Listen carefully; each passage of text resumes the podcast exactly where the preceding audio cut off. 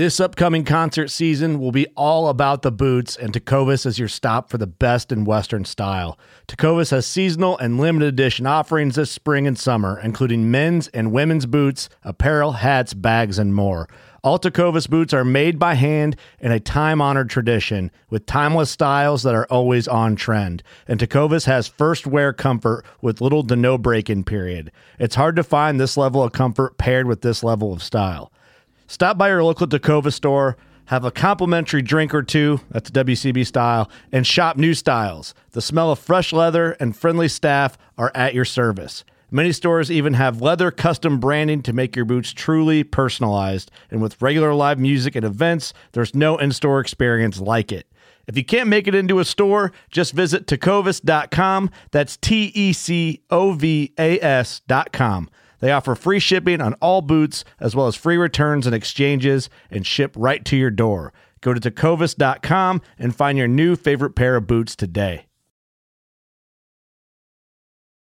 Merry Christmas. Merry Christmas. It's freaking December. I know, man. Deer season's winding down. Gun season ended here today. tell you. Well, But depending on what side of the mountain you're on here, it's either closed or still open. oh, man. Well, welcome back to the Outdoor Drive podcast. I want to thank everyone for joining in on this fine, I don't know, Thursday morning. In this case, yes, in podcast Yeah. land. And we'll be close to somewhere near Christmas by the time this thing comes out. We'll be out on the 16th, so 10 days till Christmas, not 9 days till Christmas. So But uh how's it been, Steve? Dude, it's been rough. It's been cold, but we're still digging, man. Uh, I know it's been it's been nuts. We got a huge cold front here. We actually had snow on the ground. I didn't think that it was ever going to end up here, but uh but it actually came. Showed Yeah. up. I, I'm shocked. They were calling for chances of snow out of that storm before it hit you here, Yep. and it didn't do a damn thing. But it was cold as crap. I was curled up behind the tree, like hiding from the wind as it came up the valley, and it just it was brutal. We still we still have snow on the ground here. But it's like that crunchy nasty snow because it had snowed and then it rained on top of it. Yeah, and just freezes over. Oh my god. It's just never ending. Yeah, that's all right, man. That's that late season, and on the East Coast, if you're not on food plots or major food sources or whatever you want to call it, you know, the hunting in the woods gets real thin. Real thin. Especially when there's no food in the woods. And You they know, it- punch It's not like the Midwest where you can just go sit out over an ag field where they just cut the beans or the beans are standing or cut cornfields and go, oh, well, I know they're coming out. It doesn't work that way on the East Coast. Let me be clear. No. And they get so punched in behind houses in these small parcels. This is when that urban hunting gets so important because you get in behind these these these houses and they get punched in there because they've gotten so much pressure and they've been so overworked and so hunted. Um, I've been in a couple of them and just done like some still hunting, which is pretty tough right now with the crunchy ass snow. But I mean, there's still a lot of deer out there. Still fun. Oh yeah. I mean, that's why we're still getting it right. You know, there's still season. You grind when you can. And as we roll into new seasons, duck season, goose season, ice fishing, things like that. you know, Things die there too. it's it's hard not to shift focus even though you know you should be in a tree. But Oh, it's so hard. So hard. But Today was something- the last day of gun, yeah, I get invited to go goose hunting. right. And How do you say no to that? That that was that was a great video playing cleanup, by the way. Dude, you one shot, one kill. They, thump. you know, it's funny is I've so it's probably been I didn't goose hunt last year Nope. or very little.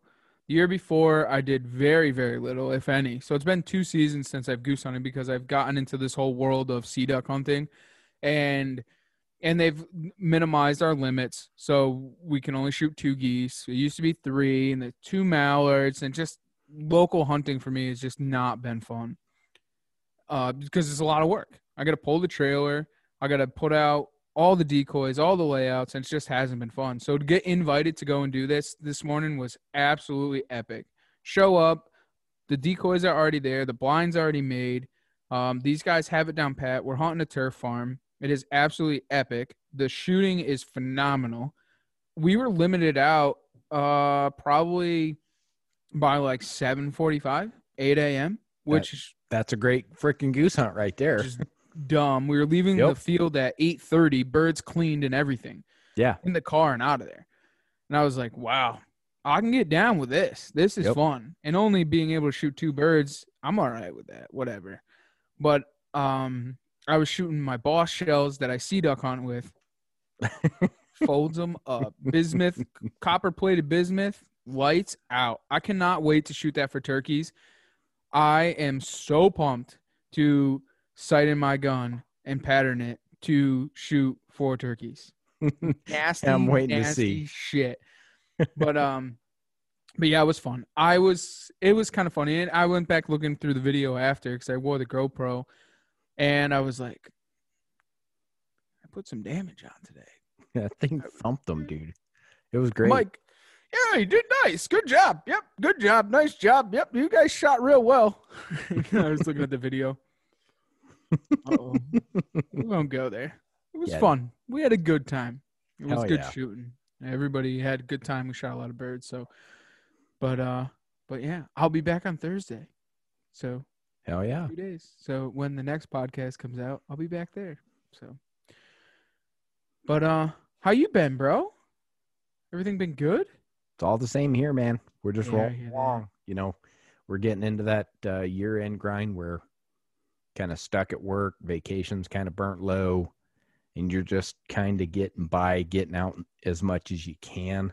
Yeah. And you know, the opportunity down here, I I, I am fully invested. After driving the day, I had to go down to my boss's house and drop off a bow that we purchased for her boyfriend as a Christmas gift. And so she sent it to me. I built it for her, got it all set up, uh, kicking off with in a lead ember. And uh, so dropped it off. And on the way, every little small house that had a little bitty pond.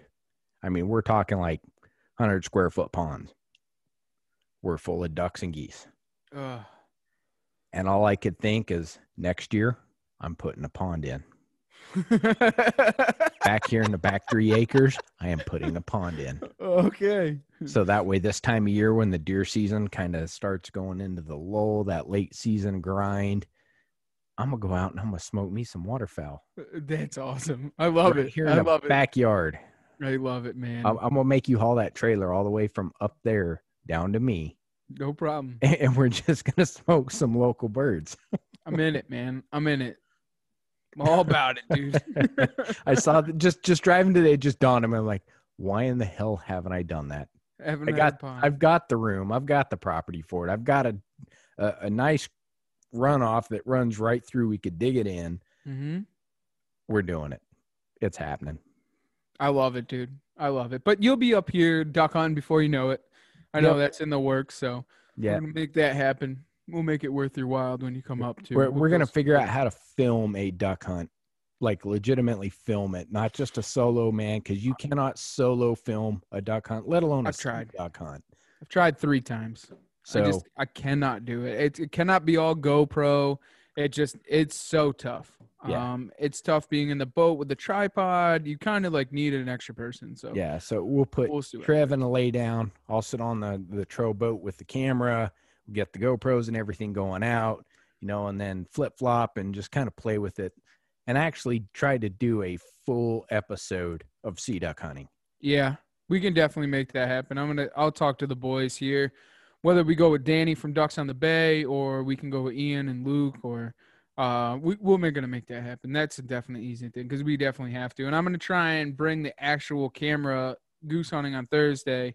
But if not, maybe we'll put together a nice GoPro one. If uh, Yeah, I it's almost hard to think. You got to take the you got to take a shooter out of the game to run the camera. it's tough too, especially in this state. So we can only run six shooters. So there can only Right. be six people in the blind. Period. Whether they Yeah. have a gun or not. So we can only have six guys in a blind. So when you take somebody out of it, and Right. if shooting's not the greatest, Then It slows things down. it does. So it is what it is, man. But deer season's still here. So I'm gonna hunt a little bit. Bow season climbs back in tomorrow here. Um, which would So- be the ninth your way. Yep. So that starts in tomorrow. My number one shooter buck is down, and I did not shoot. Confirm it. I'm almost. I sent the pictures around, and I've talked I- to a lot of people. Well, looking at the pictures, I I kind of had to think the same way, but I Yeah. was really hoping he would come back and say it was a different buck. The only thing, so I haven't, he hasn't gotten back to me, and I'm not surprised, but it is what it is. Um, I just hope that he shows up on camera. I, I mean, I don't know. It, and the thing is, it's his left side G2 is what's kind of like kind of screwing things up. So he has kickers on his right and his left, but his left side looks like it's broken in the pictures. And if it's broken in the pictures and he lost that flyer, then it's definitely him. Right. If he didn't, If there's no flyer not. present, then it's a different buck. right? But I don't know, dude. Looking between the eye guards, looking at the twos, threes, it's fucking way too close. dude, everything else is like perfect with exception to that one little, you know, four inch flyer. We're not talking about a small deer here. No. We're talking a 150 class eight pointer, Yeah. It's a stud. giant, and man, it sucks because you know it was a stupid thing on my part, and I and I was very arrogant when it came to this, and I should have. I wanted to shoot him with a bow. We didn't want to shoot him with a gun. Not just me. I mean, Captain Seth was hunting this deer too, so we didn't want to shoot it with a gun. We want to shoot it with a bow. So we'll see what happens, man. We'll keep you guys posted on that. But I'm very excited about this today's podcast, man. Yeah, it's gonna be a fun one. I uh I Got some really look real forward to our guests. There's some quality content that they have laid down. yes. And, uh, I almost feel like we're kind of following in their footsteps. But Agree. I, I think before we go into that, um, let's just go ahead and roll into some of those people that uh, we should say. Actually, hold on. There's something coming in.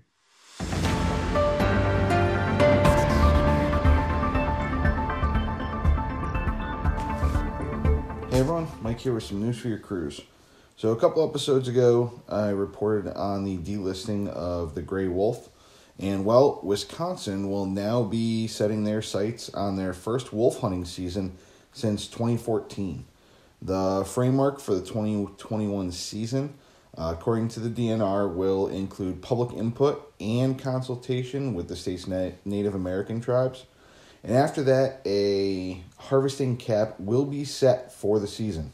So hopefully more to come on that as they put together the framework um, and the public information sessions. So now off to Utah, where last week the Utah Wildlife uh, Board approved proposals and changes impacting elk, antelope, deer, bison, and bighorn sheep hunts uh, and permits.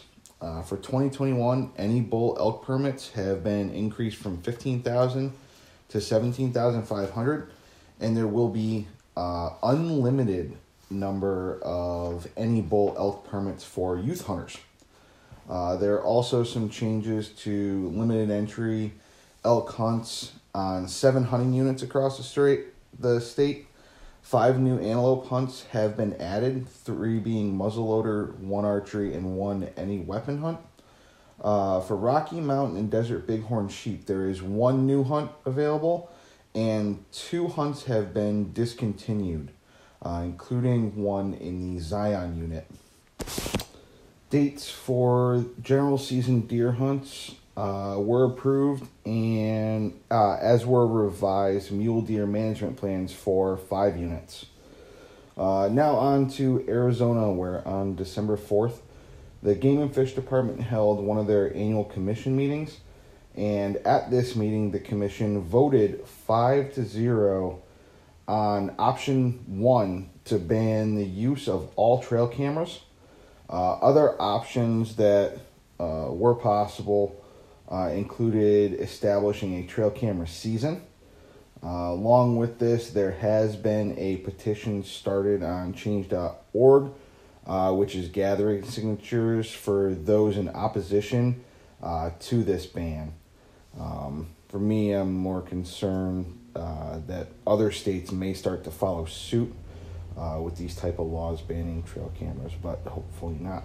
Um, more to come on that, I'm sure.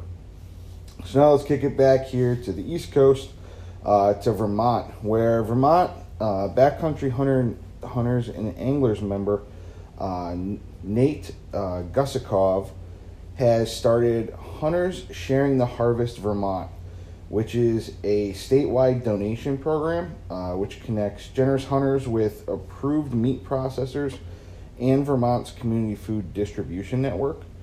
Um, also, thanks to a partnership with Salvation Farms, all donations, uh, deer or dollars, are fully uh, deductible, tax deductible, uh, and donors will receive receipts.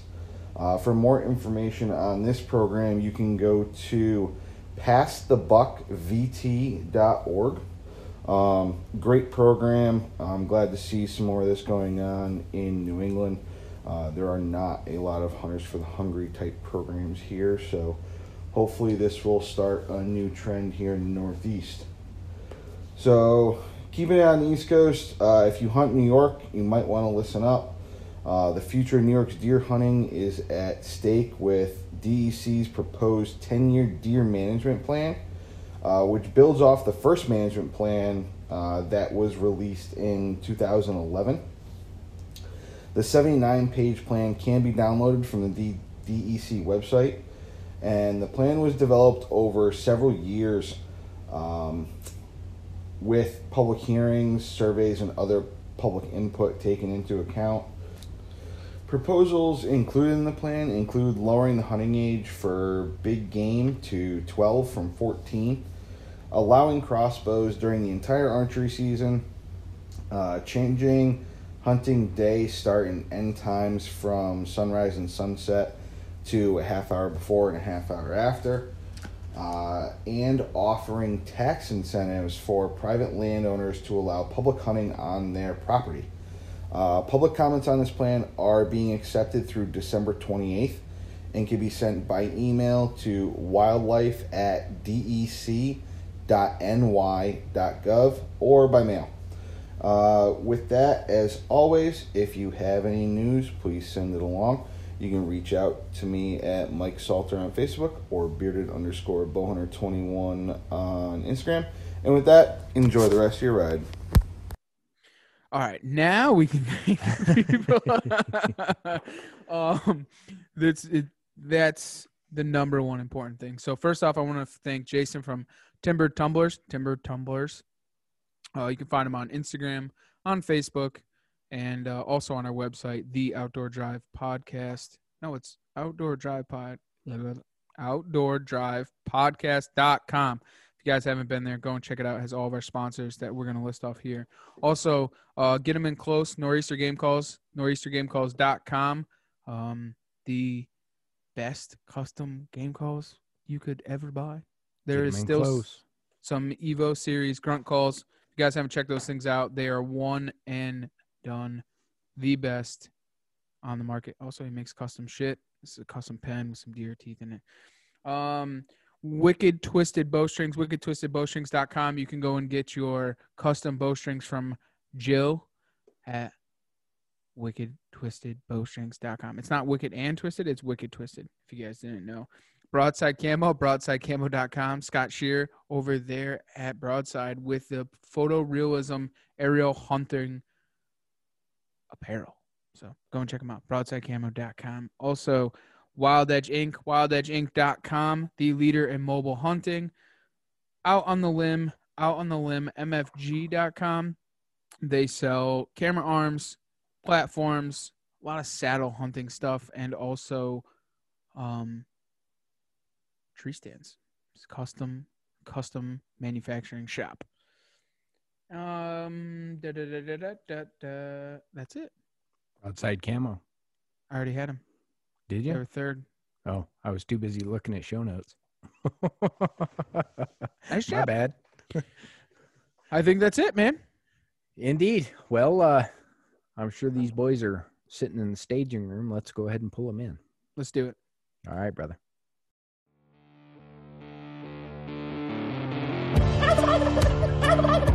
Nice shot.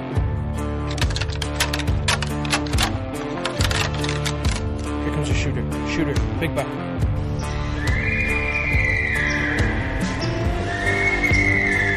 Stack, stack, stack.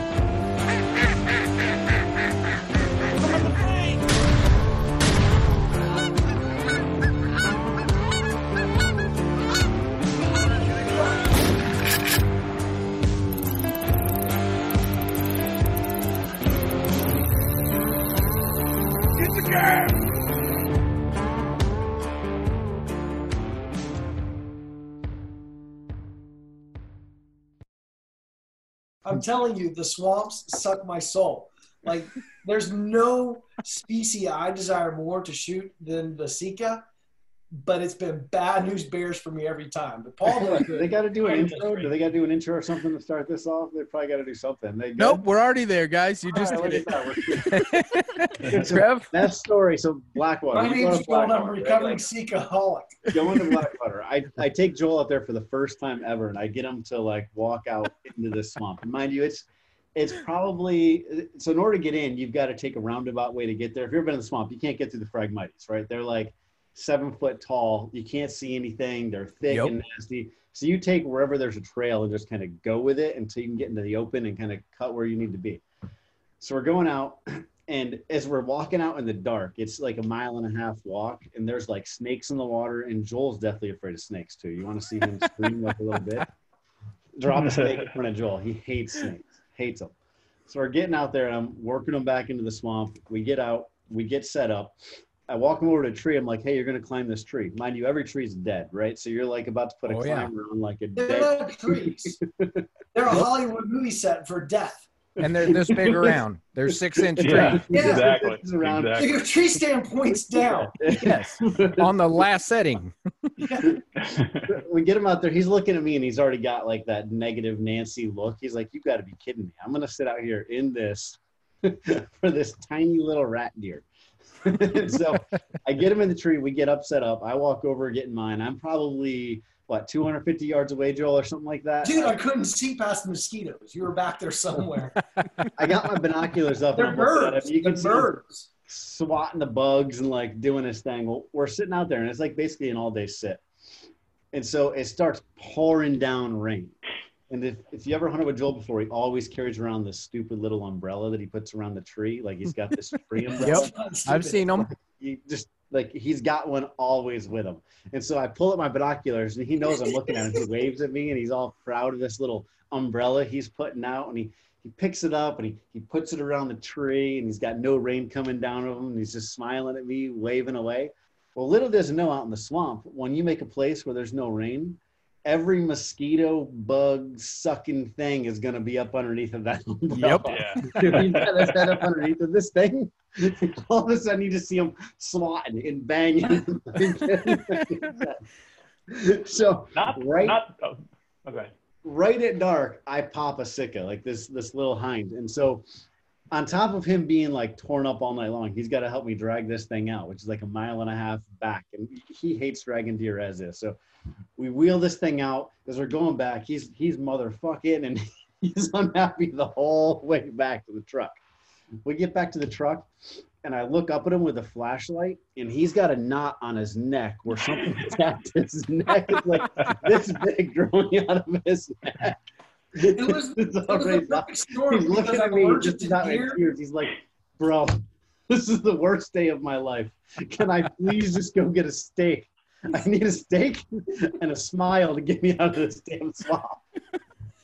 It was honestly, looking back, that was the hardest year hunting year I think I've ever had. You know how you have ups and down years? Oh yeah. So that year had been like the worst, like just impossible.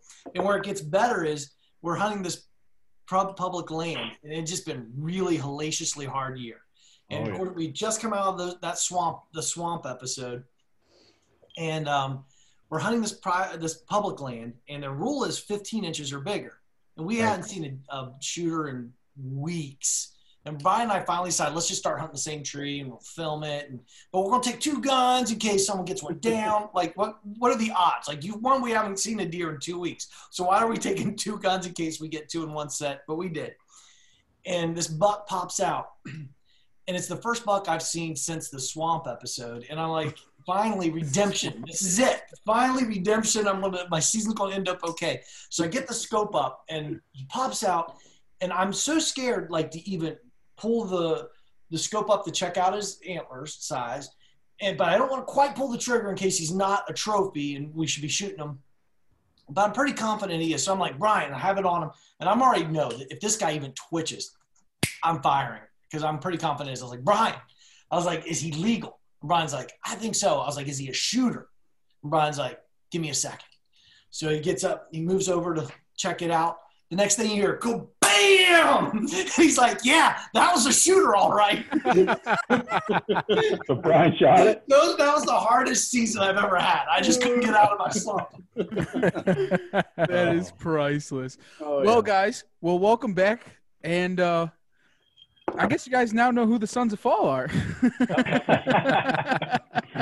Well, We're back on the phone, and uh, why don't we turn this key and uh, get this drive underway? Why don't you guys tell them who you are, where you're from, and what you guys do? Eeny, meeny, miny, mo. Y'all start Oh, however ahead, you want. You haven't talked yet. Uh, all right, sure. So Paul Lawver, um, I uh, I'm from Maryland. Been living in this uh, Mid-Atlantic area for about 30 years or so. From Montana originally, and uh, I work. You know, we all have day jobs. So my day job is I work for a appliance manufacturing company out of Wisconsin, and we manufacture premium under-counter refrigeration, and I run our sales for the East Coast. And uh, so that's what I do full time, and then Sons of Fall part time, which is more and more time as we uh, as we get into more and more endeavors that we try to do to grow our business. So Indeed. um, you know, just hunt, fish, you know, loving every minute of it, as they say. Hell yeah. Well, uh, Brian? Brian, you want to go Oh. next? Uh, sure, yeah. So um, Brian Henley, so one of the main founders of Sons of Fall. So Joel and I, Joel and I go back a long ways. Uh, uh, we met when I was in the military. He is fresh out of the military, and um, uh, funny story is we hated each other like all through uh, our my military time, right? So I, we met. I was deployed. I was kind of I had a chip on my shoulder, young sergeant in the Air Force, and he was one of my reach back support guys, and so I used to call him lazy and an asshole and whatever whatever I could to like motivate him. that Didn't work. and so Okay, so real quick, he, really you called him a reach back. Are you sure he wasn't a reach around? How to reach around to a reach backer. Okay, He was lonely. I'm sorry, I had to make a I joke. I was lonely, but um, that explains yeah. why he was angry. I get back from a deployment. He's like my lead contractor in the in the government, and um, again, still didn't like each other. And then like one day, he's getting ready to take off off the office. And mind you, this is back when he still had hair, right? So he had hair. he had like frosted tips and a leather jacket all the time, and was like a lead singer in a band. Like this was Top Gun. Joel's life, right? Like so, I had I was military deployment guy. Didn't realize like his background at all. Like I just never got to know him. And like one day he's like, "Oh man, I got to take off early. I'm actually gonna go hunt." And I'm like, "Wait, wait a minute, you hunt?" And he was like, "You hunt?" And I was like, "Yeah, I hunt." And we are like, "Did we just become friends?" From then on, dude, we were like best friends after that, man. We hunted together, done everything together, and so um, what Joel like six years ago now it seems like five six years ago it might even be more than that we um we sat down at a, a green turtle one night and kind of stenciled out what we would do with our lives and uh, came up with this idea of sons of fall which initially was like let's create a hunting show went out and bought cameras spent a bunch of money um, realized it's really hard to make a hunting show when you work full time and Yep. you only got two people doing it and your budget is basically zero so you're hunting public land you don't Yep. exactly kill a whole lot of deer on film on public land, surprisingly enough. It makes it a little bit difficult. And so, especially when you're hunting one state, and we um, we said we need to rethink this. And, and both being analysts, we decided uh, we were going to cast a really big net and go out and just find a bunch of people that were like-minded like us and see uh, that had some basic idea of how to film and, and enjoyed doing this. And I about this was about what three years ago now, Paul, that we started doing this. We reached out to you as part of this, and Yep. then um, exactly. that year we had I think uh, seven or eight people that came on board as cast. And they all submitted film, and Joel actually started editing then, putting putting our shows together, and, and things have kind of taken off since then. We we've really been on an upward trend here of, of getting footage out there. We finally got our first couple of episodes on Amazon Prime this year. We should Awesome. be releasing another three here in just a little bit. And then we're also we just reached out into the apparel line. If I uh, was to turn this around, you could see that this whole room is like our manufacturing plant right now. So clothes and apparel and shelves and I That's do awesome. all of our prototyping in here and all that stuff. And we work with, um, we decided we were going to be a completely American made company, at least as much as we can find manufacturers Yep. for. And so we've got a couple of local guys here that are making shirts for us. We're, we're working through kind of the pants regimen now, which is surprisingly difficult in the US to find a pants manufacturer. And so we're working through it. Um, hopefully, uh, summer next year, we'll have a pair of pants out there and, and building the line out. So yeah, that's kind of a, So our our goal right now with the Artemis line of clothing is to just have early season gear to get us going, and so the pants, hoodies, shirts, neck gaiters, beanies, things like that to cover us from head to toe to get through, you know, that Octoberish into November timeframe, basically. That that But that's our goal for this next year. Yep. That's awesome. How about you, Joel? Yeah, you're So- looking all lonely in your So- hotel. You haven't really said much down there. yeah, I, I'm going at this point. Hello, I'm Joel. I'm in quarantine. Um, didn't know yet. But now I was joking to Brian. I was like, dude, I go nowadays and don't talk to anybody. The days are bleeding in. I think today's day nine for me. So I'm 10, getting 10, man. to Stay 10. I'm keeping track. I got a little, I got a little, I'm keeping tabs over here for you. But yeah, no, um, I'm like to brag that I pulled Paul in. I found him once we decided to um, cast our net a little bit bigger. Paul was um, the one thing we realized, like Brian said, was it's a lot of money and a lot more work. We thought you could just get a camera and get out there and you know just record some stuff and get a show going, and we were humbled very quickly. But I think the only good thing that we took away from it was we tapped out pretty quickly on it. like Brian went out and bought the biggest mammoth jamma Yeah. camera you've ever seen. Like and he's like, dude, it's cable worthy, and he's right. But the thing is, we went too big. Like we didn't even know what apertures or f stops or any of that was. So So you went like straight got- cinematic out the freaking gate, yeah, oh yeah, no, we went big. We went big, like big, a bigly. CS5 and all that, cinematic Uh, lenses. Yep. I brought a, I bought a Sony, um, uh, uh, basically it was, what was that? PMW five, whatever it is, or PMW seven, whatever the one was back then. It was their top of Yeah. the line model. It was like a eight thousand dollar camera. Yeah, I know what you're talking about. we had no clue Like- what it was, and beyond that, just carrying it to woods was sucking our souls everywhere. Yeah. So That- we that's- That's as bad as the over-the-shoulder video cameras. Pretty much. Yeah. Yeah. I had this Yeah, exactly. That's what it was. Like mounted on my shoulder. like it. it was. I've seen I've seen pictures of it. And to get Oh, that yeah. tree, man, it was just impossible. So, like, we tapped out, and then we went back to drawing board, and I was like, hey, why don't we get a cast, you know, people to help us out because our kills aren't going to be enough. Um, but the one thing we did, we realized instead of reinventing the wheel, I was like, let's go after guys that have a big social media following already. So, like, if we get, you know, they have 20,000 and they have 20,000. Um, so we went after people that had one, um, social media presence, and then two, I wanted someone that killed year out, year in and year out. Because you could tell that one guy's an internet sensation. Like, hey, they killed one big buck. That's awesome. But it was one time they're ever going to do it in their life. And I came across Paul, and I was like, this guy's dropping big buck every year on film. So my claim to fame is I found Paul. Good call. Good call But there. it was the best. Like now that we're years into it, like and our sponsors, you know, if they heard this, they just laugh. But it truly was the biggest smoke and mirror show I ever pulled off in my life.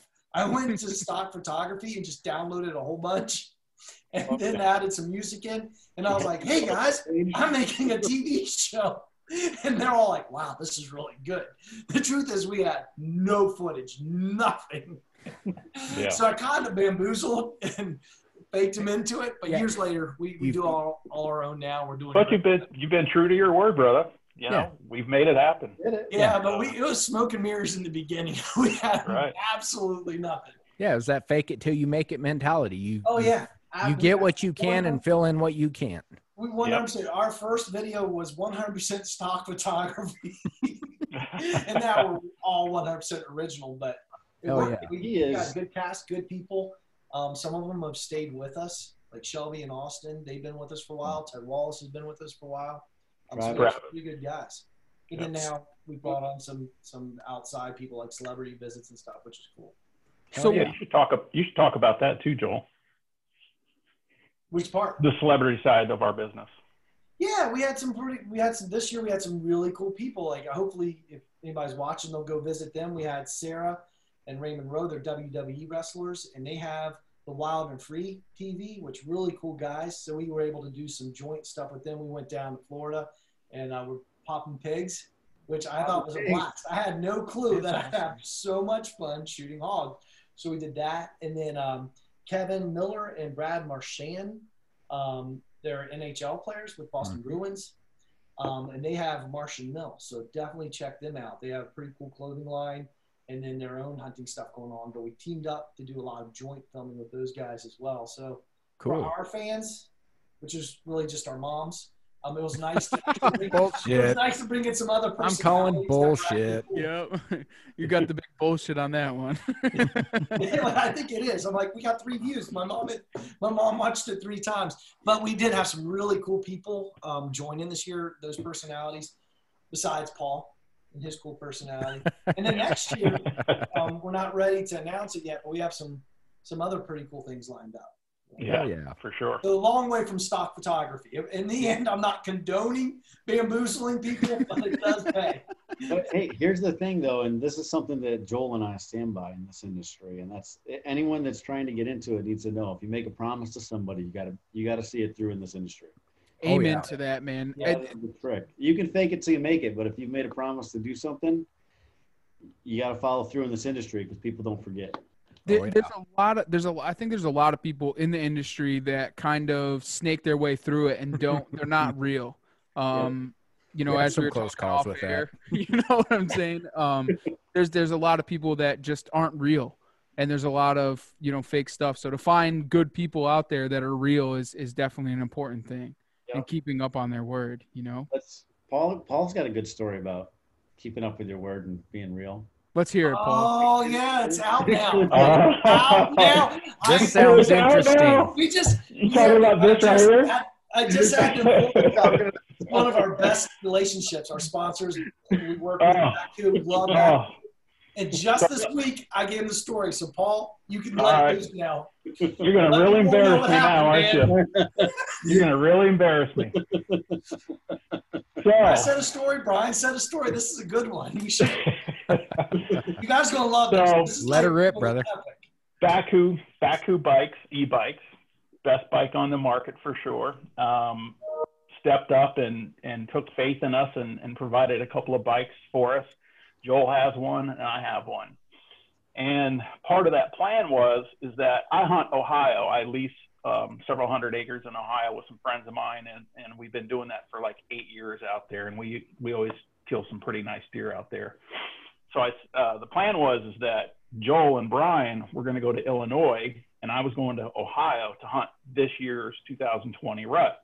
Well, I was going to take the Bakcou to Ohio, and they were going to take uh, Joel's Bakcou to Illinois, but they needed my Bakcou in Illinois to be able to, to film Brad and Kevin both riding, you know, the Bakcou bikes and Right. get some footage for Bakcou and stuff like that. So, so I we made an arra- arrangement for us to meet in Zanesville, Ohio Okay. uh, which is you know not far from where I hunt. And uh, so we ended up meeting, and we're in a rush because one of my buddies had just killed a deer that evening, and I needed to get back to go help him, you know, drag the deer, find the deer, all the, that kind of stuff. So I'm in a rush. I meet them. We take the bike rack off the back of my truck. We put it on Joel's truck, put the pin in, snap it in, get the bike all set up, and we're like, fuck yeah. We're like, yeah, high five. We're like, have fun, you know, see you in Illinois and that kind of thing. So I get back to where my buddy is looking for his deer, and we get the deer out, and literally, we literally get the deer on the back of the truck in, in the trailer, and my phone rings, and it's Joel, and he's like, dude, you want the good news or do you want the bad news?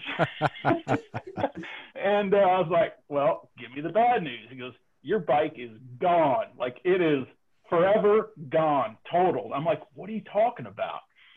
He's like, it literally fell off the back of the truck, and it was like, and he said, he said it's not exaggerating, like 30 feet high in the air. Now, granted, he's going down I-70 towards Columbus, Ohio. Yep. He's going 75 miles an hour, right? That's what you do on I-70.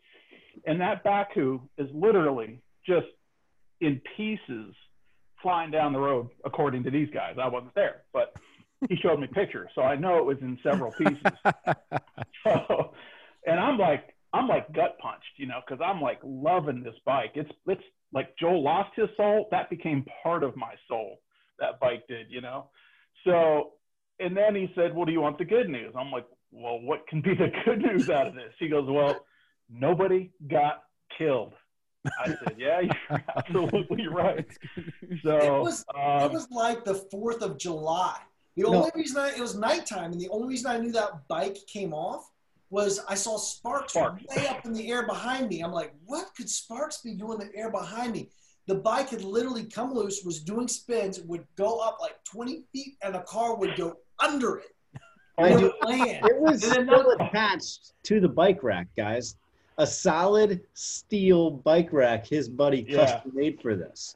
So yeah, let me explain that. So my buddy made two bike racks, custom made, super heavy duty, made out of steel. Like these things could go through a 75 mile an hour crash and last. I've got proof of that now. But what happened was, is when I put the pin, when I put the bike rack into the receiver, and I put the pin in, it didn't go through the hole on the hitch. Kind of did one of these things. I didn't push it far enough in. So when I put the, the pin in and locked it with the cotter pin, it didn't go through anything. It wasn't So through as they the- were going square down the tubing. highway, it, it just started vibrating and eventually worked itself out. Oh shit! And we lost a forty-five hundred dollar bike. We're going down the highway, and Joel looks over at me and goes, We just lost the bike. And I look at him like, What? He's like, in pure panic, because I'm telling you, like, every car swerving to the left, swerving to the right, it's bouncing in the air going down the highway. Uh, We're all like, Oh, we're going to jail. We're going to jail for real. I knew there was no way This is could end straight up in federal jail. county in the ass prison time right here. This is not going to be good. so apparently Bakcou knows now that uh, I totaled the bike, and uh, you I know, came clean. I came clean with him yesterday or the day before. He's Oh, like, "You put jeez. Bellum?" I'm like, hell no. I just want to finish up the hunting season. Let's just. did you We did have you two say weeks that planned. We're the uh, the guy up. The guy at back who did the same damn thing too? Is that is that correct? Yeah, he he, lost did the bike? His own personal stuff, some uh, like Yeah. something else like that. Gotcha. But we went on a Yep. tear streak from there for killing. Like we all did really well. So it was kind of good luck. How'd your all season go? Went really well. Oh, Uh, Ohio was definitely a treat. It, it did really well for us locally. Uh, we've been on a doe slaying kick. Uh, the Bucks have not been very cooperative in our home states. nope, my shooter got shot yesterday. Last day of gun season. By you? No, In Connecticut? no, yeah, in Connecticut. So I woke Gotcha. up to go deer hunting for the last day of shotgun. It's about I don't know three thirty in the morning. Scrolling through Facebook, and Uh, the first thing that pops up is Oh. my shooter, and I'm like, no, my number one on the hit list. That So, deflates it. oh yeah, I There- rolled over and went back to bed. Mm. There's a one percent chance that that deer is not dead. One Yeah, there is a one percent chance. it all depends on whether a flyer was broke off or not. Yep. Oh, gotcha. So So he's got a flyer on one side on his G two, and it if it's if it's not broken off, I contacted the person to see if it was or it wasn't. If he gets back to me and says that it has a broken flyer, then it's definitely that deer. If it's not, then it's not. I mean, it could be a, a son or whatever. You know, he could be. I, it's tough to tell, but yeah, I'm when almost. you look at the pictures next to his pictures. Public the- land? what's that? Public land? Public land. Yep. No kidding. Yeah, I only I only hunt public land. I have one private piece here. It's a small little ten acre piece, the funnel piece, but yeah, I tell you, you don't hear much about Connecticut and deer hunting, and you know. we don't talk about it. That's why. yeah, they, they've done very good keeping it quiet Is because that there have right?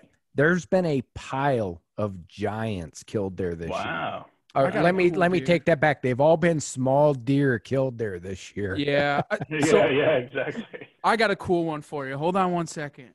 All right. Yeah, so Trev does a lot of uh, domestic beetle skull uh, taxidermy. Oh yeah. So Yeah. he's got some absolute really cool bucks. Oh, jeez. That's Oh, I awesome. like that. I like it. Yeah, he's tall. I like that. Jeez. He's It's something else.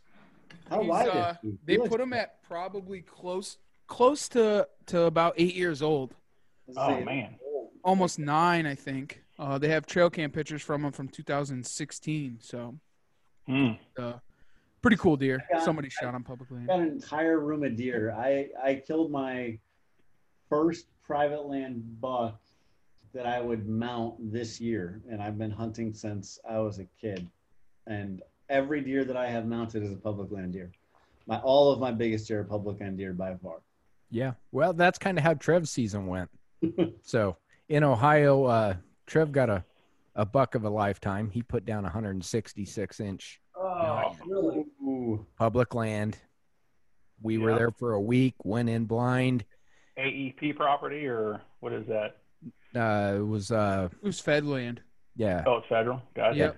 So Fedland is awesome, right? Like Fedland is one of those things that is mostly like it, a lot of people don't spend the time needed to figure out federal land because of the requirements to get on it, right? There's always a weird place to go and it it's not always posted on the state DNR sites and it's sometimes it's hidden away. Maryland is that way. Like Yes. for anyone that wants to go to Maryland, federal land has a separate bag limit than the rest of the state. So Yep. in Oh, really? in Maryland total, you can shoot 22 bucks Yep. if you go to all of the federal land.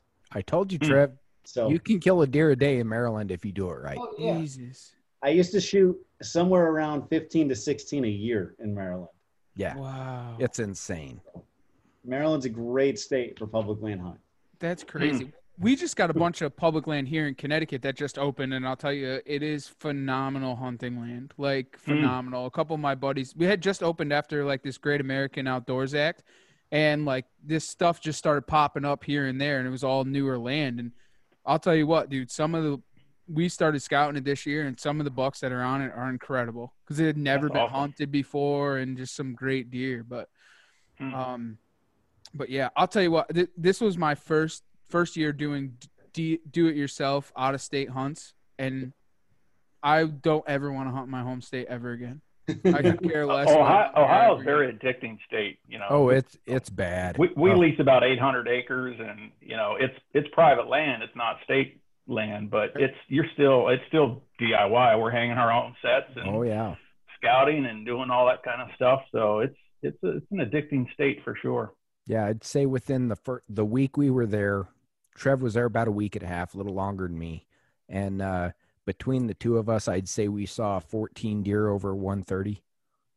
Mm-hmm. I Yeah, I, was- I missed a 170. I hit a an oak branch and skipped over his back, Oh, man. and Wow. that's Big actually deer. what set us up to move in to set up where Trev killed the 166 on the opposite side of the bedding.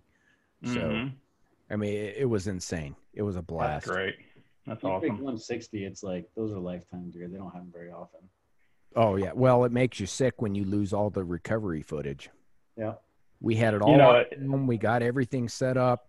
Uh, we got going in for the initial setup. When we decided to back out, we switched cameras. The memory card corrupted, Oh, so we lost everything from the recovery. geez. Honestly, that's a part of the reason I have the exact camera that I have right now. So I actually do. So I've I've used a ton of cameras, right? So not to change everyone to tech stuff now, but the the Lumix GH5S, people don't have it. The dual, uh, the Yeah, with the dual slot. side Yep. of it, where you can actually double right to it when you're Yep. going out and you're actually on a kill, like you're actually going to kill shoot. Yep. Like those dual, you get to double right, and it like is so amazing to do, and it's a really good price camera for anyone that's trying to get into it at a at a decent price point and have a professional grade camera. Like that camera's awesome. It, it's definitely something I'm looking back on because I compared two cameras between a, uh, a Sony and a Panasonic. I ended up going with a Panasonic because of some of the other features. The Sony had the dual right, dual card capability, Yep. and that was like, eh, and I was like, I'll go with the Panasonic because I can do more creative work. Yep. And after that, I was like, You're a DSLR guy. I, I bounce back and forth. I run DSLR and uh, 4K. Yep. I, I prefer DSLR, preferably uh, SLR, but um, like do I, you- I'm I'm kind of a freak. I play with everything. What I'm do you guys guy. recommend? What are you guys normally running? So we have so for us, so we we actually have like as we get cast on, we kind of direct them a series of ways. So there's um what is your camera's thing? It's a Panasonic. Uh, let's see. The- This particular is the uh, WXF 991. Got it. Yep. So we I generally recommend DSLRs. There is a um so Joel um uses a of his kind of B camera is a Panasonic what is it a Z whatever Joel 500. Very unknown. Like no one knows about it. It's like super secret camera. It's really odd. So it's an awesome base model. It'll do 4K, um, which is nice. It's got um, a, a really good autofocus features inside of it. It actually has an in-body zoom, so it's a variable lens inside of it that you can actually zoom on the body, Gotcha. is kind of cool for a DSLR, right? So it's Yes. really easy to use for somebody getting into Yeah, it. instead of changing settings or rolling. Correct. You don't Yep. change lenses. You don't got Built-in ND settings. It's got a bunch of good auto stuff, built-in ND filter. So awesome base model to learn cameras and still get good footage. So we recommend a lot of our cast to get that when they come on board. Is like, hey, that's a great starting point. And then I I use uh, a GH5S, a Panasonic GH5S, Okay. which is my it's my personal favorite camera. I like it. Its downfall is the actual the screen size. You need to Yep. have an extra you have to have an extra monitor to really get it. Joel actually bitches at me all the time because I've I Yeah, have you can't get that view with it. I've missed I a feel couple ya. of The thing shots is, he 'cause, like likes to thread the needle. He shoots in everything F28. I do. I live at two eight. So. You've missed it, right? And so he's got the Yeah. smallest little thing, and he's trying to thread the needle with an F28 stop. And I'm like, dude, you're He likes that bokeh.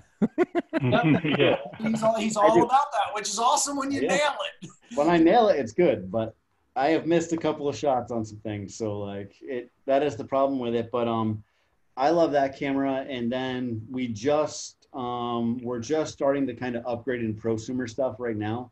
Um, Joel just upgraded his camera. He has a, a Blackmagic DSLR, the what is it, the Pocket Cinema, Yep. and then so I've looked at that. I'm very Yeah. on the edge about it. it's an insanely good camera. I will tell you that. The the one thing that I kind of have an issue with is you've got to get the external battery source with it because Yes. the battery is rough. Like it's got an awesome processor, it's got huge dynamic range. Like you can you can fix a lot of mistakes on that camera. Like, Yep. can- there's just so much room for error with the camera. And that big screen, You can bring it back. nice. The Oh, yeah. screen's built in. It's really really nice, and the price point is phenomenal. Yeah, it's hard to beat. you gotta you gotta have the batteries because you're swapping them out like every 30 minutes to an hour I, take, Wow. I take seven batteries, but That's good to know. and he puts them in his for $2. underwear because he's got to keep them all warm too so Yeah. Hey, you do what you got to do. I, I just made a post. We were in Colorado, and I was a full time camera guy for that one. At night, like I literally sleep with the batteries in my crotch to keep them warm because you juice them all up before you went to Yep. bed, and then just make sure in the morning they're still effective. You, I'd sleep with them in my crotch. Oh yeah, you get that cold weather and it Yep. shorts them out in no Oh, time. kills 'em. It I kills run 'em. with seven batteries.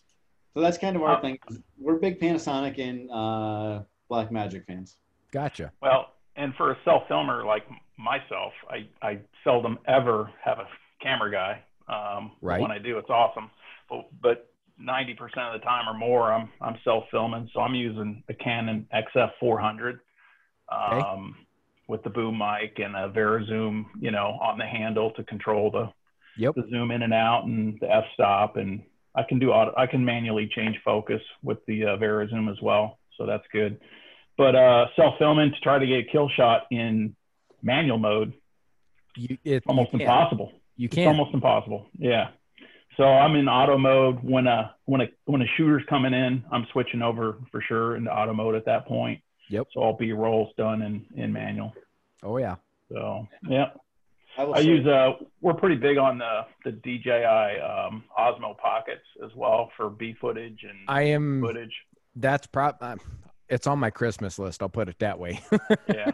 well, it's like Connecticut's a sleeper state. The Osmosis, the Osmo Pockets, that sleeper camera that we firmly Oh, that's like believe in. And we, I know we don't want to tell anybody about it because it's such an Yeah, I know. little That's why I was like, Paul, don't tell people because No, I I'm telling you, if it's on I've- the Christmas list, get it. It's 100 percent Yeah. worth.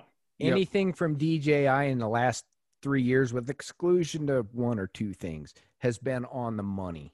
Like Yep. the Mhm. the Pocket Two and that are probably my two on the listings that I want to get next. So I have I can do the drone footage and I can do the B roll. Yeah. I- Yeah. Joel and I just Joel's gave- getting yeah, checked in on. so, So, we can get pocket twos. oh, sorry. Joel's actually doing work. He's like, that's his that's his check in with the Navy. They're like, Yeah. Yeah. hey, dude, are you still in your room? Have Did you gone- leave your room? Hey, Hey, are you What's your pregnant? temperature? what's your temperature, man? Hey, stick your finger up there and tell me if you're warm. Tell me how was. Yeah, Tell me I'll how was wrong. that Joel. Osmo is money, and it's worth taking a few minutes to learn it. Yeah. It's kind of like this. It's kind of like the iPhone. Like you, the new iPhones are so prolific in what you can accomplish with like an iPhone Pro. I have been doing a shit ton of B roll just on the new iPhone. It's one thing to that right? with an iPhone, but if you just take a few minutes, Brian's really good at that. Like go to YouTube, learn how to use that iPhone. Yeah. You can get amazing footage and pictures off of that. And the same for the DJI, the, the number two they had that just came out. Yep. sensor's a little bit bigger, the audio's better. If you take go do some tutorials on it, the footage off of it is phenomenal. And I have people that are like, "Wow, how'd you guys do that shot?" And I don't want to tell them. I'm like, Well, here's the "Oh, thing. I'll tell you the secret sauce. There's a three hundred dollar item out there that can do it. Well, everyone gets so wrapped up on gimbals. You need the $700 gimbal. Nope. It's like, have you seen this thing?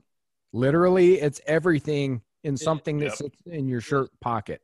And Exactly. they're all saying super super fast startup. I mean, you you just hit the button and it's it's on. Yeah, That's- that's great. That's what's great about it.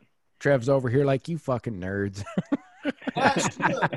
yeah, we'll geek out. I mean, obviously we're a media company, right? We like to film. We Yeah, like- we, I'm, I'm Got a I'm the same GoPro. way. I'm the same way. I, I geek out on camera stuff, production shit. It's, I love it. we didn't used to. Like if you told me three years ago that I would know all this stuff or be learning this stuff and geek out on it, I would have been like, get out of here. But Well, now, that's yeah, the thing is, the more you get into it, you start with it, you play with it, and that's like, well, that sucked. What does it better? And then before long, you're in this rabbit hole of, well, that does that really cool. And if Yeah. I do this, and then add it with this, and then add it with this software, it's epic. And then before long, you're just so far down the rabbit hole, you're never crawling out. But it, well, the biggest thing in doing this, like, if just advice to any reviewers that want to film, like, the biggest thing I can tell you is talk with people that do it as well, and they'll give you honest feedback. Because, um, like, end of every shoot that we do, Joel and I will sit down, Paul will go through the footage, and there's no blowing smoke up each other's asses. Like, we're pretty cutthroat when it comes to like this footage, right? Like, we are. Yeah, you fucked that up. That that's your, not your composition was wrong. You should have gone at it this way. Yep. but like we do it all the time but that's how we get better right like we literally are constantly learning from what we do and there's things we can do better and like literally joel and i were talking today it's like hey when we should have shot that in f4 instead of f2 right? Like why did we do that? Oh we're just trying to thread the needle. I didn't need to thread the needle there. It wasn't important for that sequence right? It's literally and it's that simple stuff that like makes you in your head the next time you're there. It's like oh man he kicked my ass last time that i did this. Maybe i should bump this up a little bit and just deal with it being a little darker. And Yeah. You make- either it works or it doesn't, and then you just change the exposure and do some light work. And yeah, you, you do the things you got to do, but it's good to have people around you that'll they'll bust your balls when you mess something up because it, it's the only way to get better.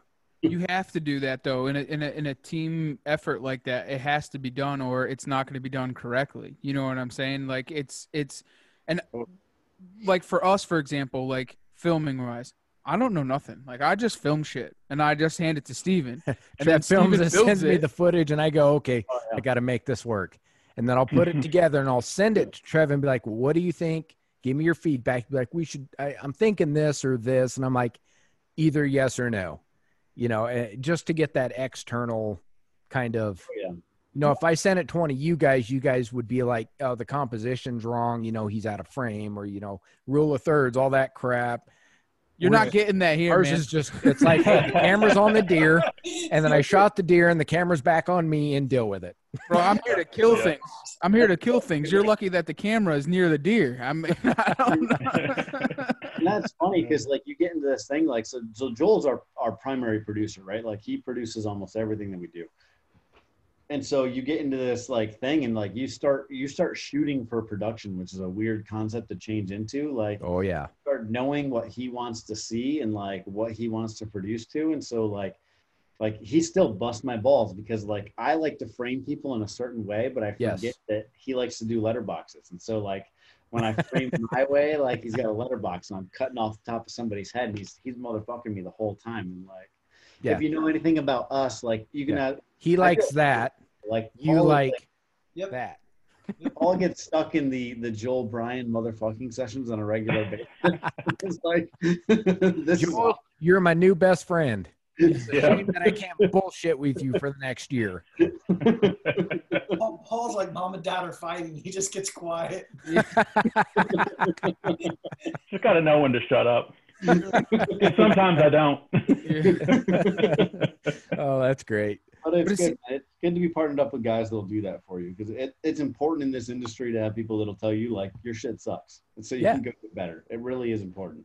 Hundred think The percent. challenge is what are you trying to accomplish? Like if you're just going out to get some memories, who cares? Just use your know whatever GoPro off top of your head, get that little doe on the far top right of the frame. It doesn't matter. But for what we're trying to do, you know, you're trying to get sponsors and they want good media and they want that slick footage. It's just a different level. So we we enjoy that. But anytime you just want to get out there and film is awesome. You just have to know what what is your goal. Am I just trying to capture a memory so I can throw it in black and white and rewatch it in Thanksgiving with my kids? A fun hunt. Right. Actually trying to win a film festival. Yeah. Totally different. yeah. Or put it on NBC Sports or Amazon Prime or whatever, you know. So, Yep. Shoot for those things. yep. So, what are some of your future goals? You guys have kind of like gotten there. So, what is like your end goal in all of this? We've gotten there. Well, no. Comparatively, you guys are, you know, we're we're let me let me see. There I am. I'm in the screen. We're here. You're here. Um, So I think um, we want to keep.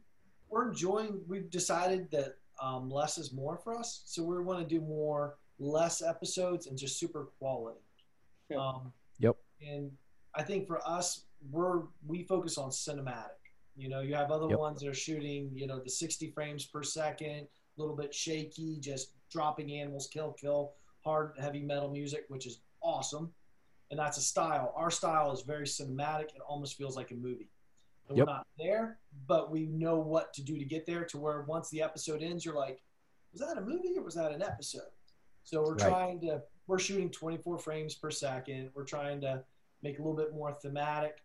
Um, so I don't know. We we're enjoying the Amazon Prime, probably stick lowering to seven to ten episodes a year, and then I think our sponsors are happy with that because we can get the product placed in there, and we're not having to stop the show every ten minutes.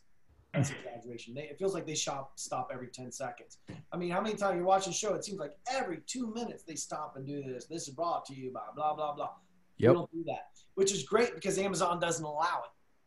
yeah. So we've started specializing in an arts pitch to sponsors and people we work with is, hey, we're not allowed to have a commercial for you, but we will do discrete product placement. Product placement, yeah. Yes. The item, we'll get it in there. So that makes the sponsors happy and it allows us to not have to interrupt the flow of a short film. So Agreed. the film festival stuff we like, and we like to turn those into actual episodes. Yeah. So beyond that, we're trying to come up with a good pattern here that makes you disappear. Yep. Uh, I hear you. stay warm because this year I was chilly in our stuff, so I'd like to have some warmer clothes. I sat in a lot of shoes in my Yeah. clothes, looking over at Joel, and he's like, "I'm cold. I'm cold." Yeah. Uh, honestly, at the end of the day, guys, we kind of want to do what anybody else wants to do in the industry. I mean, we're just we're a bunch of of hillbillies that want to do this for a living. We just we we don't have it quite figured out either, man. So we we bust our asses, we work hard, we hone our craft, we try to get better at it, and uh, each year like, we sit down. So we are what is today like so. We're probably about two weeks out from our, our yearly meeting we do, where we write down our goals for the year, like anyone should that's got a company we list them out. We see we compare what we did last year from our goals from the previous year, and we see where we're at. So um, this year we met all of our goals that we had planned on. So that's a good year for us. Congratulations. Great year. It's been great. Yeah, we we got a product out. We were able to wear it. Well, It was and that's what we've kind of figured out as a company. We kind of figured out that we can't, if you want to quit your day job and do this full time, you're not going to do it on the video side of the business, we don't think. You have to have product to sell in this industry Yeah, to be able to quit your day jobs. you've got to have that. and um, yeah, so we kind of figured out that, that there really wasn't any really good camouflage companies out there that were American made. So that's kind of our niche. That's what we're going after. And So- cinematic video videography at the same time. But it works well for us because now we can do our own product placement. Exactly.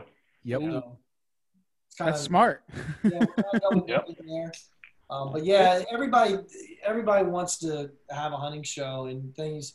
The industry's just changed so much that even a big check, you know, and like I said, I think we're doing. We're not the top dogs. But we're starting to do pretty well. But I can already tell you that you can't feed three families off of that. Right. you just can't. Even the Yep. big sponsors, their checks, they're not. So um, going Amazon Prime and some of these other avenues allow us to look towards um, media outlets that wouldn't have existed otherwise. You know, that are beyond your prototypical hunting sponsorships, but because it's not, it's a money. There's a lot of money to be made in the industry, and hunters spend a lot of money. But the guys with the cameras, they're Guilty. having dozens.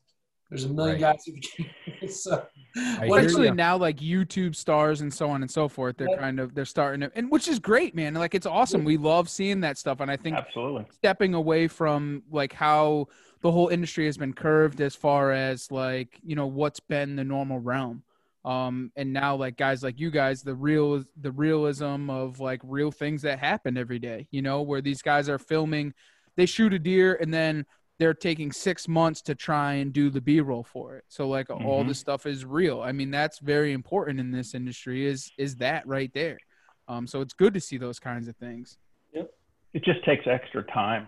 It's unbelievable. You guys probably know how, how much extra time it takes to do the video side of a hunt. It's just unbelievable. i don't know but we got it's what we got to do.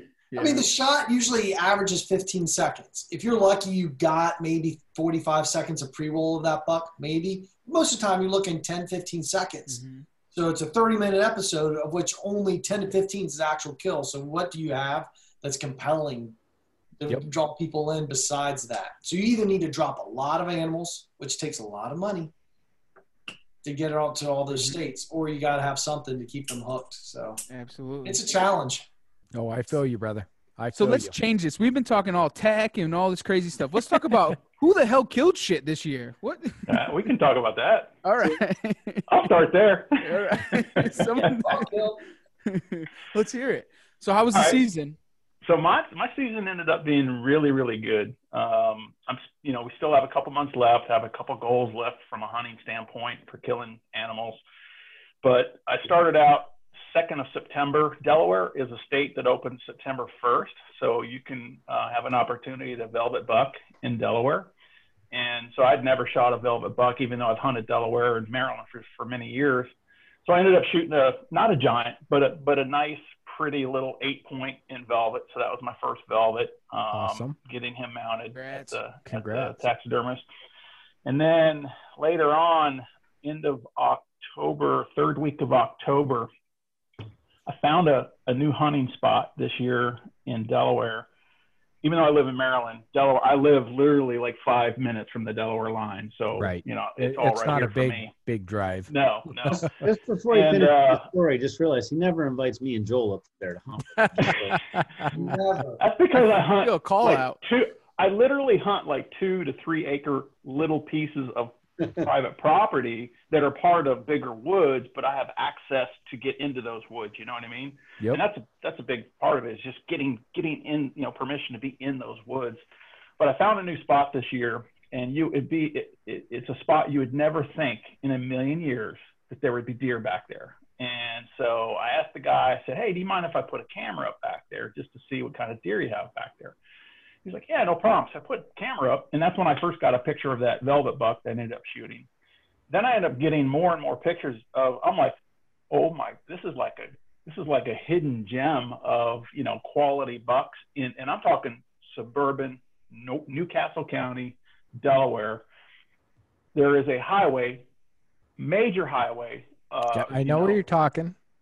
and, and I don't want to give up too much, too much information, but anyway, I shot a just an absolute.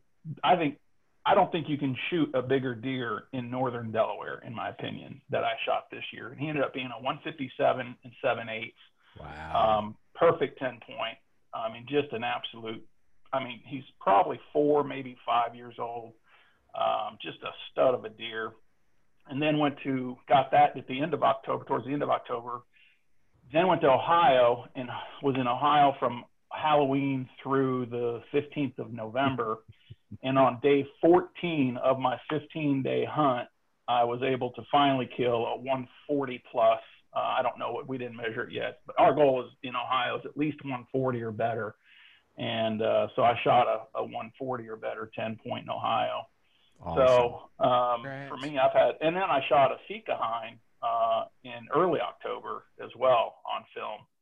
So, um, so yeah, I've had four kills this year and still And trying to get after it. and for anyone making fun of him because he said he shot a Sika hind and he was talking proud, has never Oh. shot Sika deer. No. Just saying. Exactly. Yeah, yeah. exactly. Yeah. That's a trophy, no Yes. question.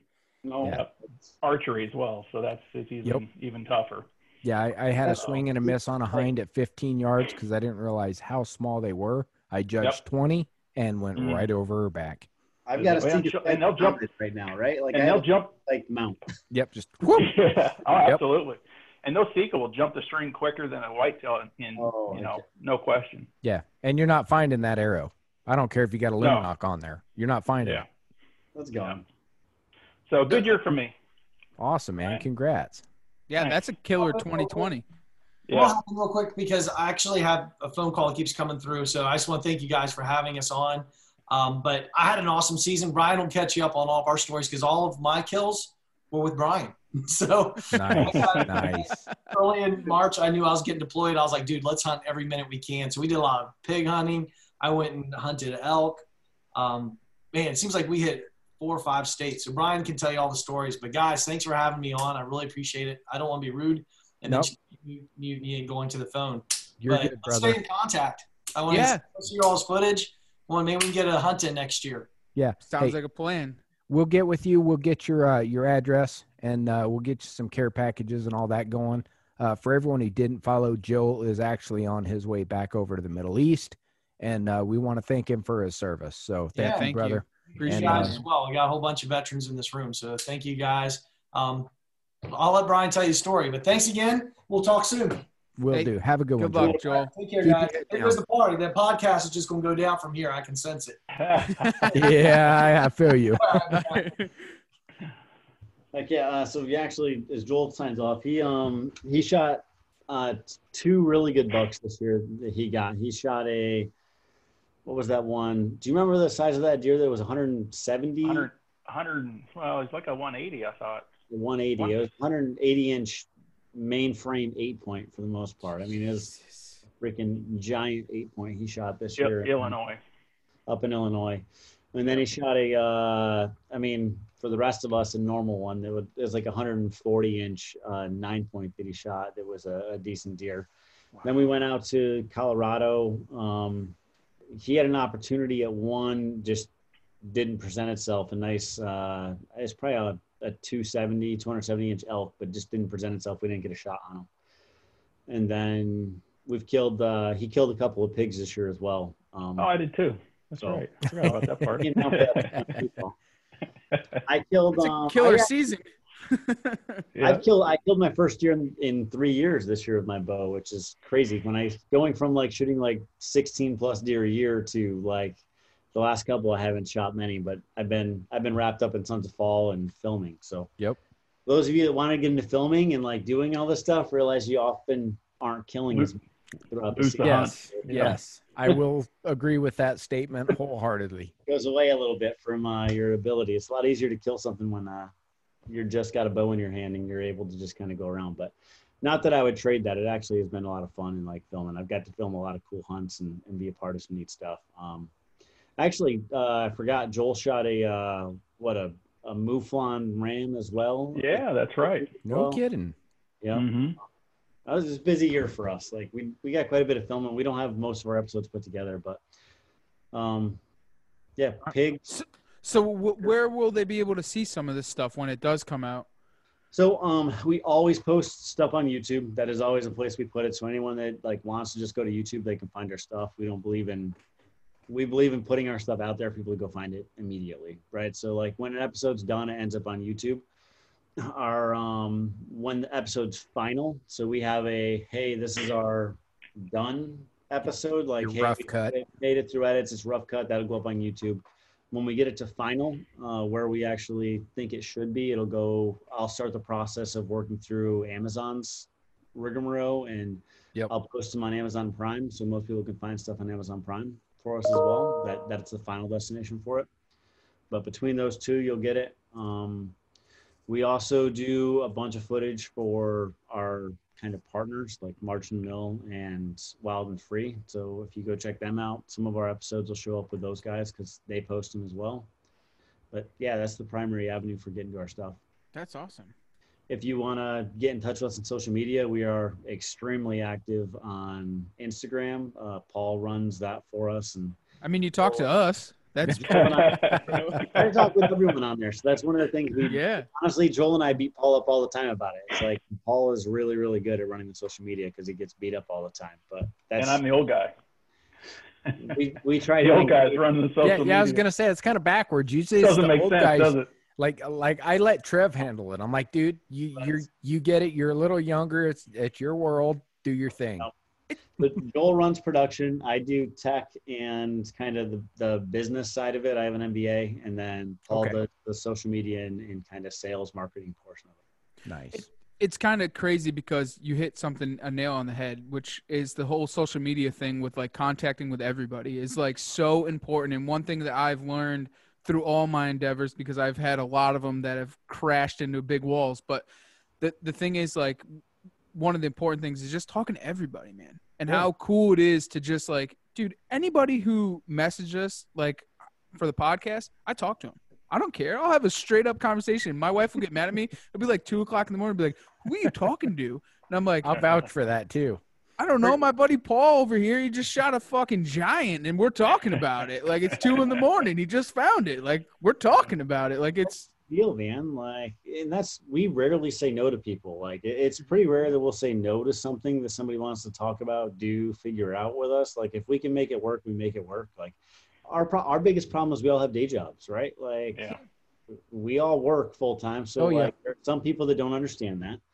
But for the most part, like this this industry is a bunch of good people, and they understand like working full time and and you Pursuing kind of your got to put passion. some priorities first. But Mhm. we all love doing this, man. Like this is our passion. It's fun to just have like-minded people around to bullshit with and have a good time. Yeah, it's where you disconnect from the rest of the real world. Yep, that's totally the No case. question. Yeah, I 100% agree with you. Yep. Cannot beat it. Hmm. so. I do have a What else question. you guys want to know? Oh. Perfect, guy. Just so we're aware here. Are you? a I know what he guy? wants to know. I am bourbon guy. He asked the Yeah. question. I'll actually move my computer for that one. Oh. Hi. Oh, let's see if it pops up here. This is my my bourbon collection. Oh, wow. Oh, Jeez, Check that's that out. awesome. Sweet. Very nice. yeah, I you're you're well prepared. Yeah, I, I, I like bourbon. Bourbon's my jam. That's awesome. Hmm. so, what's some of your goals with like the camouflage and stuff? Because I kind of want to touch on that. Like, where people, where can people get that? Like, what is, what is kind of like some of that? Like, take us through that a little bit. Both of them got that shit eating grin. Like, all right, here we go. Want to bust my balls? This is your chance. Yeah, we, we're on. We, Brian, we, we we're all, Joel and I are always on Brian about this because um, we've been a. You know, I'll let you answer this, Brian. I don't want to. I'll let you, know. bust my balls. You get fair, fair carte blanche here, man. I've been asking for for months for our stuff to get put on our website, you know, and just you know, hey, let's just take a credit card, you know. We're not there yet, but uh, we are we are selling product, and we're doing it through Instagram, and we're doing it with PayPal. So Okay. that's what we're at right now. Um, I would assume, Brian, correct me, within another month or so. Yep. Um, you will be able to go to sonsofall.com, see pictures of the product, place, put a credit card in, and order American-made, you know, Artemis gear. And that's that's our goal. Eventually, our long-term goal for next year uh, is going to be to sell it through Amazon. So you can hit Amazon Okay. and place, you know, place an order, or go to a Sons of Fall website and place an order there. We don't have a wholesale plan for this next year. Like you won't be able to find it at, uh, you know, at, a, at your local sporting goods store, more than likely. Uh, there's just not enough margin in it because it's American. I don't blame made. you, frankly. Yeah. So it'll be it'll be direct, uh, either through us or probably through Amazon. You mean so you'll sell something and they can get it directly from you and trust that it's from you. If there's an issue, they can go back to you. Yeah, imagine that. That that's almost unheard of these days. Like Yeah, literally, imagine that. I can I, literally this is Literally, his, he's shipping all of that gear in his, in his office to my office because I'll start handling some of the shipping of it. So. literally right. Have you seen our pattern? Have you No. seen the, the I No, I yeah. have seen it. I was actually Oh, looking at seen it the other not- day. Yeah. The the old Brian, lady show- like, have you seen this? I said, Yeah. let me can look show at No, it. I haven't. I can show you a prototype though. You want to see one of our prototypes of our gear? there you go. We'd Yes. love to see it. Yeah, so um this is so this is our rise pattern. So this is our what I recommend for people in tree stands. Like this is a tree stand pattern. Like It's got more green tones, some blacks, tans.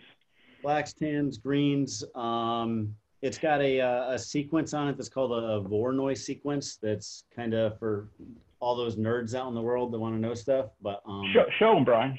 Show them what you're talking about. See if I can kind of get it up here. So I'll get one on my hand. So I don't know if I get saying it is close enough. it's not just a repeating pattern. It's actually developed to break the pattern. correct. So Correct. those lines that are built in there, I don't know how clear that is, but those Yeah, lines you can clear. see it.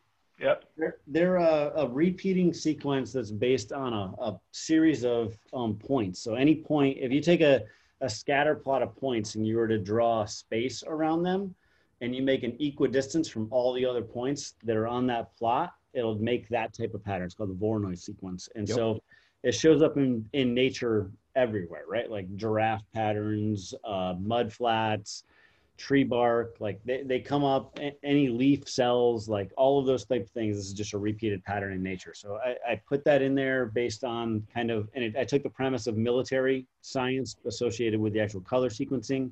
Yep.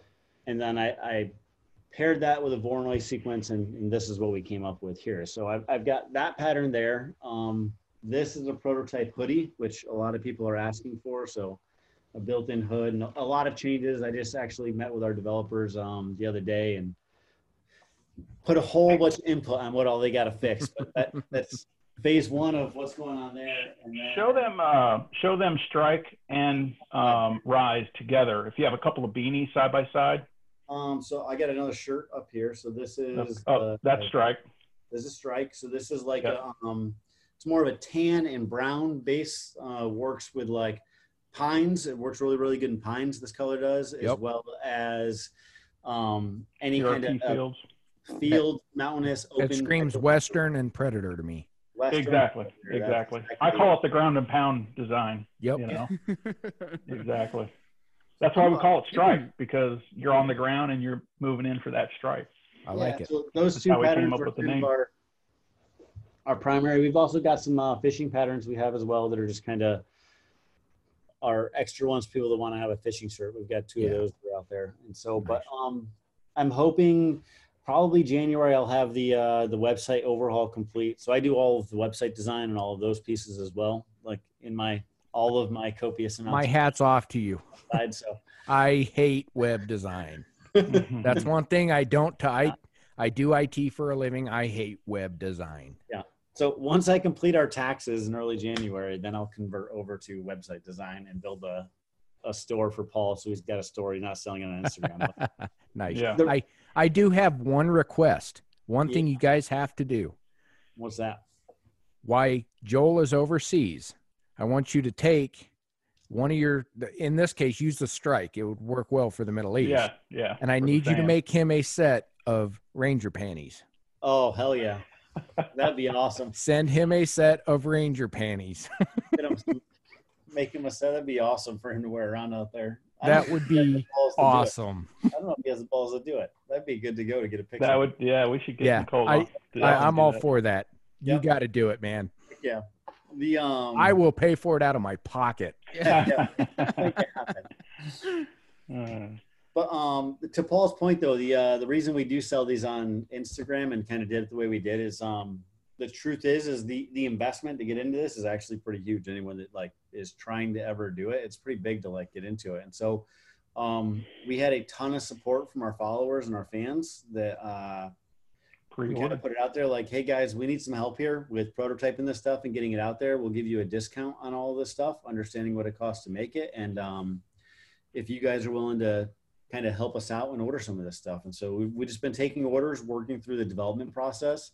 We've got changes we got to make based on the feedback they have, and we kind of keep in contact with them as it goes. And it's kind of been a, I don't know, they've been the reason we've been able to do it is our fans have been able to deal with some of our shortcomings, deal with some of the problems in the fabric and materials as we've gone through this process and learned. And so it's just kind of a testament to people in this industry sticking with the small guy, right? And, and helping us get through. hell yeah that's awesome Yeah, man, it's been great. Absolutely great. And it's a really cool feeling wearing your own camo pattern in a Mhm. tree. i can It is imagine a, it is a really cool feeling. especially to kill in it. yeah, absolutely. That was this year for me. I actually I killed my first deer in several years in my own pattern that came out of my own head, right? Like so I literally sat at this computer, developed this pattern. If you saw the first version of this pattern, you guys would laugh so hard. Like well you got to start somewhere revisions of that pattern that are out there. Paul can attest. He's like, Ooh, oh yeah. what hell am I getting into here? that's great Well, it seems like you guys all had stellar seasons and you had your own camo to, to do it in. So obviously Yeah. there's something there. It's definitely uh, the good the good. It's a proven killer camo pattern. that's what that's we like. sure. Yeah, Well, we know that. I mean, you got Yeah. a whole bucket full of for kills on it. So I tell you what, this year, the first year this has been released, just on our team, we have we have four deer that could have been killed over 150 inches in the first year of doing it between five people. awesome that's incredible. that's awesome Not a bad year with your own No. your first set of camo. Not Yeah. bad at all. I'll take four. Hit me up. I can get you get you the invoice. Uh, so we ask one question here. It's the final question. Is that is what drives you guys outdoors? Oh man, Hmm. my dad. Every Why do you say that? twice on Sunday. So uh, I don't know. I grew up. I grew up. I got my first gun when I was seven years old. My dad bought me a 22. He didn't believe in BB guns. Uh, he said, if you're gonna if you're gonna get a gun, you're gonna get a gun to kill something, and if you kill something, you're gonna learn what to do with it. And so like I kind of just embodied that. And man, I I became a killer. Like I, I've killed a lot of deer for for a dude that's 38 years old. I if you put me against most 38 year olds, I've probably got, I think I've killed 200 deer in my time with a bow alone. Right. So I've got a lot of deer under my belt with a bow. And all of it's just because of when I was seven with my dad, he taught me if you're going to shoot something, learn what to do with it. And so shoot deer. If I can't eat them myself, I donate them to the hungry. I give them to friends. I spend time butchering them. I can tell you the ins and out of what to do with them. And every part of me is meant on how do I get that meat in the fridge or how do I get in somebody else's fridge and, and how do I make it happen? That's incredible. That's awesome. I awesome. love it. Yeah, for me, I think what drives me to the outdoors is what's what immediately comes to my mind is the adrenaline that you get. I think we all know that adrenaline when that whatever it is that's coming in and it just takes over your body. And it's just a, a feeling that you just can't find. You know i don't do drugs. I don't know what drugs do to a body. I have no idea.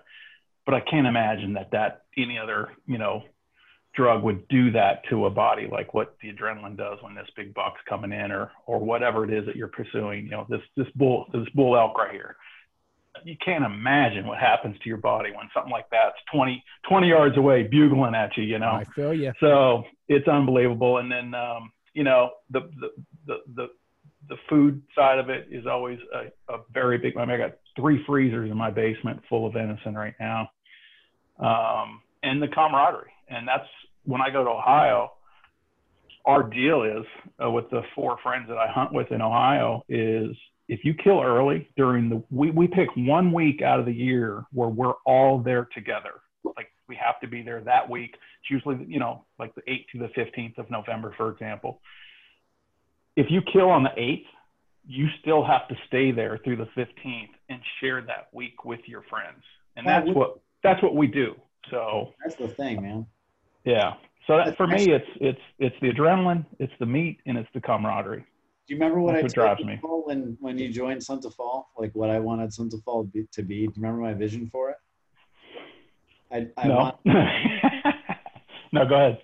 my goal was uh, I really wanted a virtual hunting camp, right? Like you That's can't right. Yeah, absolutely. all the time. Like that was my vision for Sons of Fall, and we were looking for people. And when we talked to everyone about it, as the baseline is like, I I get that not all of us are going to get along. I get that we're going to have our differences, but like the goal is to kind of sit down, have a virtual hunting camp, a place that we can all kind of find common ground and have some fun, right? Like and just BS, share stuff, be with guys that understand kind of what you're all about, and and kind of move this industry forward because the truth is this industry is changing it's not what it used to be years ago where you've got one or two three companies that, that run everything anymore it's you can find all the hunting shows in the world on youtube if you just go out and look for them they're all there you, Yep. you can find whatever you want like so this industry is about people right now and relationships Hell yeah. Absolutely.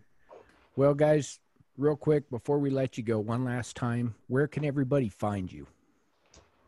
uh, Uh, Instagram. i'm going to go with instagram paul you're not going to send it to the website yeah, yeah, yeah. Go with uh, you know at Sons of Fall on Instagram, um, uh, and then also www.sonsoffall.com for our website. Um, Instagram is where we're most active. That's I'm, I'm on that you know every day, several times a day. So hit us up, send me send us a message if you want to order some at Artemis. Um, I can give you more details, um, you know, privately, and uh, you know support American-made product. Oh yeah. Greatly appreciate all that, of us um all of our emails too if anybody wants to do them it's our first name dot last name at sonsoffall.com so brian dot henley at sonsoffall.com paul dot Lawver at sonsoffall.com joel dot Poor at sonsoffall email us anytime. If you hit us up on instagram or any of the places or email we'll give you our phone numbers. We'll talk for hours. We're we're kind of open books when it comes to kind of doing this stuff. Awesome. Real guys. Yeah. I'll well, we sure- appreciate you guys uh, having us. Hey, yeah man it, Like, the it's pleasure's It's really ours. fun talking with you guys. It- I don't it- no, think it's gonna be the last pleasure's time. ours. I don't think it's gonna be the last time. I know. I got a feeling you guys are going to get annoyed with me picking your brains. Um, we're always here man we, let's we welcome it. Good deal. Get your Well, cell phones, do some texting. You have to keep us in touch on how you do with that deer. Yeah, yeah, know if that one uh, was killed or not, though. That one percent chance.